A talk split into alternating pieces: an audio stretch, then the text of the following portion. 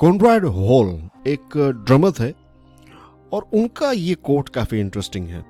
You are always a student never a master you have to keep moving forward आप हमेशा एक विद्यार्थी ही रहते हैं, एक छात्र ही रहते हैं। आप कभी भी मास्टर नहीं बनते। You have to keep moving forward आपको हमेशा आगे ही बढ़ते रहना है। A P J Kalam sir A R Rahman ji Bhagat Singh ji Amitabh Bachchan Sachin Tendulkar and I can go on and on अगर आप इन सारे अलग अलग क्षेत्रों में सक्सेसफुल लोगों को देखेंगे तो एक कॉमन आदत इन सभी लोगों की जो है, वो ये है कि वो हमेशा सीखते रहते हैं। उन्होंने अपने अंदर का जो एक छात्र है, जो स्टूडेंट है, उसको कभी बैठने नहीं दिया, उसको कभी मरने नहीं दिया। हमेशा उन्होंने अपने अंदर का जो स्टूडेंट है, उसको जीवित रखा।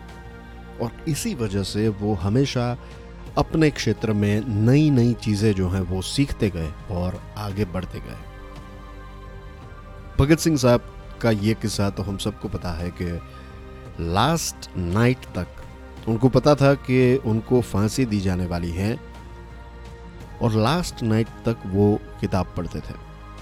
अमिताभ बच्चन जी को देखिए आप, कितने पुराने हीरो वेन आई से पुराने आई मीन टू से कि उनका करियर जो है वो कितना पुराना है मीन्स कितना वाइड स्प्रेड है। पुराना is not the right word here I would like to correct it उनका करियर हम देखें तो क्या 50 इयर्स जितना लंबा करियर होगा उनका।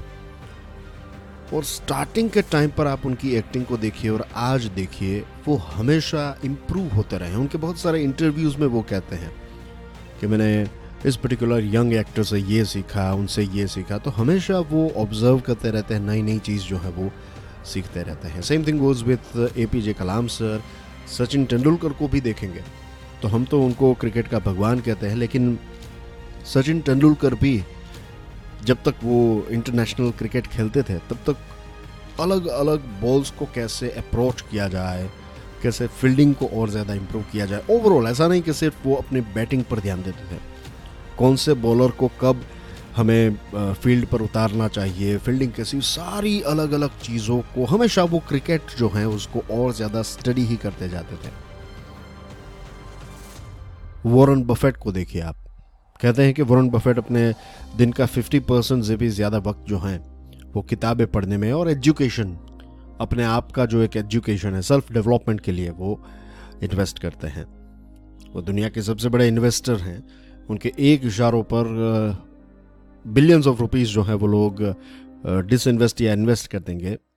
और इतना महान, इतना बड़ा व्यक्ति जो है वो हर रोज़ क्या करता है, वो हर रोज़ किताबें पढ़ता है। क्यों? क्योंकि वो अपने आप को हमेशा अपग्रेड रखना चाहता है। उसने कभी भी अपने स्टूडेंट को मरने नहीं दिया। और यहाँ पर मैं एक और चीज़ ऐड करना चाहूँगा, जो मेरी खुद की है। Always be a student but study like a teacher. Always be a student but study like a teacher क्योंकि जो टीचर होते हैं ना, उनको चीज़ों को समझना पड़ता है, तभी वो स्टूडेंट्स को समझा पाएँगे। तो अपने स्टूडेंट को कभी बैठने मत दीजिए, हमेशा उसको जीवित रखिए, लेकिन जब आप स्टडी करें तो स्टडी लाइक ए टीचर कि आपको किसी और को अगर यही चीज़ एक्सप्लेन करनी है तो वो कैसे करेंगे?